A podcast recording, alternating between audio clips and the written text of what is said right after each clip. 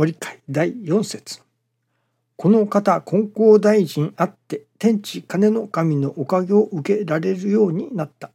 この方金光大臣あって神は世に出たのである。神からも氏子からも両方からの恩人はこの方金光大臣である。金光大臣の言うことに背かぬようよく守って信心せよ。まさかの折には天地金の神というに及ばぬ。金光大臣助けてくれと言えばおかげを授けてやる。目には見えない神様を目に見えない私どもの心で拝むということはこの上もなく頼りないことである。ただあるものはただ頼りになるもの。それは金光大臣、すなわち親先生あるだけ。金光大臣が教えておってくださるから、親先生があのようにおかげを取り次ぎ表してくださるから、ただ信じられるのはそのことだけ。親先生が金光大臣に通じてござる。金光大臣が天地金の神様に通うてござる。だから親先生と唱えるだけでおかげになるのである。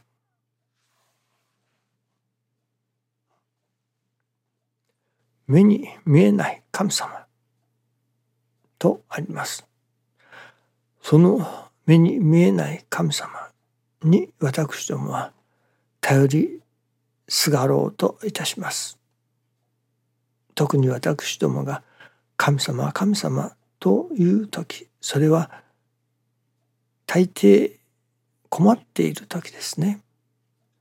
困った時の神頼みとか申されますように大体において困ったな。そして人間の力ではどうしようもできないな。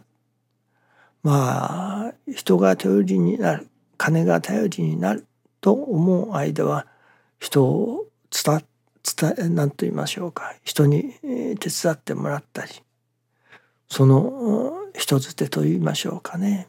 そういうコネクションと言いましょうか。そういうものを使ったりそしてまたお金を使ったりして何とかしようとしたりいたします。コネですかそれでもまあ人間の知恵力ではもうどうしようもないとなった時に初めて神様に頼るしかないということになるようですね。困った時に助けてもらうのが神様だというのが私どもの神様に対する第一印象第一認識ではないでしょうかね。実際神様という存在は一体何だろうか。天地金の神様とは一体何だろうか。と思いますけれども困った時に助けてもらう。方だろうかと。そのよくよく思うてみますと私ども人間を作られた。人間がこうやって誕生した。それはやはり神様だと。私どもの作り主が神様だと。そういう思いに至る時がありますね。なるほど。やはり私ども人間氏子はまあ万物そうかもしれませんが神様がお作りになさった。神様から作られたものだ。私どもも神様から作られたというふうにいただけますね。そういただきますと私どもの作り主である神様はある意味合いにおいて親様であるということになりますね。私ども作られた親だそれが神様だとまあ天地金の神様とお呼びするわけでしょうけれども。その神様が例えば親として私どもの子供が川で溺れている。川で溺れてそれこそおぼくれようとしている。まあ難儀な目に遭っているというのでしょうかね。その川で溺れている我が子を見て親はどうするだろうかもちろん助けようといたしますねまさか川で溺れている我が子を見ながらその溺れていくのをじっとまあ見守るというのか見捨てるというのかそういう親はまずいないと思いますね。大抵の親は我が子を溺れている我が子を救おうと助けようと必死になりますね。ですから親である神様もやはり私どもが難儀をしている。川で溺れている。それをご覧になったらやはり助けようとなさる。これが道理でありましょうね。ですからなるほど難儀をしている私どもを助けようとしてくださるその神様の親心というのでしょうかねまさに立教神殿にあります難儀な氏子を助けてくれというところにあたると思いますね。ではそれだけかというとそれだけではありませんね。親として川で溺れている子供を助けようとする。まさに見るに見かねて助けようとする。まあ自分で泳いでくれればよいのでしょうけれどもなかなか自分で泳ぎ回ることができない。ならば泳ぎを教えて泳げるようになるまではやはり助けてやらねばならない。それは川で溺れている時の話ですね。では日常はどうかということになります。まあ難儀をしていない時人間が難儀を感じていない時日常いつもですねいつも親は子に対してどうしているかまあ子供がすくすく育つように親と同じようにいわば子供が成長して親になるようにというのでしょうかね。子供が正しく成長するようにと願うのが親の心だということなのですね。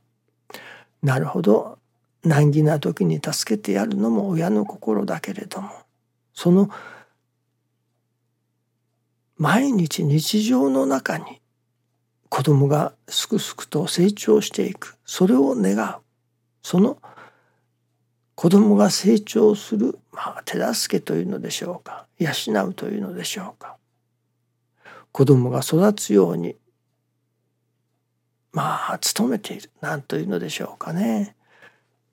その子供が育つのをどう表現したらいいのでしょうかね。その育つ育てるというのでしょうか子供を育てようとするまあ育てようとするというのですかね我が子を育てようとするのが親だということですね。ですから神様は我が子を育てようとしておられる。まあ育てるということにも人間の親であれば子供をいわゆる肉体的に育つことをいたしますね。そしてまたまずは体が育つことをするけれども時間があったらというのでしょうか。日常生活の中で子どもの心を育てようとする。頭知識ですか？をやはり育てようとする。その人間が自らの子供を育てようとする時に何をするか。まずは体の育ちを成長に育つことを願う。まあとにかく頭はどうでもいいから体が丈夫であるようにとまずは願い。そこからもちろん頭もいい子に育ちますように賢い子に育ちますように心優しい子に育ちますように。健康で心が優しくて賢い子供に育ちますように。といったような願いをかけますね。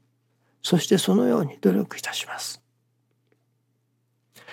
神様が私どもに願われるどういう子に育てようかと育てられる。それはやはり神の子として神の心を持つ子供を育てようとなさる。正しく育てば神の心を持ち神になる。そういう子供を育てようとなさる。のではないでしょうかね。神様は日々子供を育てようとしておられる。いや育ててくださっているのです。神様は私どもを日々育ててくださっている。それはどういう育て方かというと私どもの心を育てようとしておられる。神様だということですね。人間の親の愛の現れそれはやはり子供が健康で賢く心優しく育つようにと愛情を注ぎますね。と同じように神様もやはり私どもにそれは特に私どもの心が育つようにと愛情を注がれるのではないでしょうかね。そして日々日常の中に起こってくることそれらは私どもの心を育てようとしてそういう愛情の表れとして起こってきている事柄だということですね。そこに一切が親愛という世界が開けてくるわけですね。神様私どもの作り主は神様である。それは親様だということですね。そしてその親が子供の成長を願う。子供を育てようとされる。それは私どもの心を育てようと日々努めておられる。神様だということですね。そのために起こってきている私どもへの出来事成り行きだということになりますね。どうぞよろしくお願いいたします。ありがとうございます。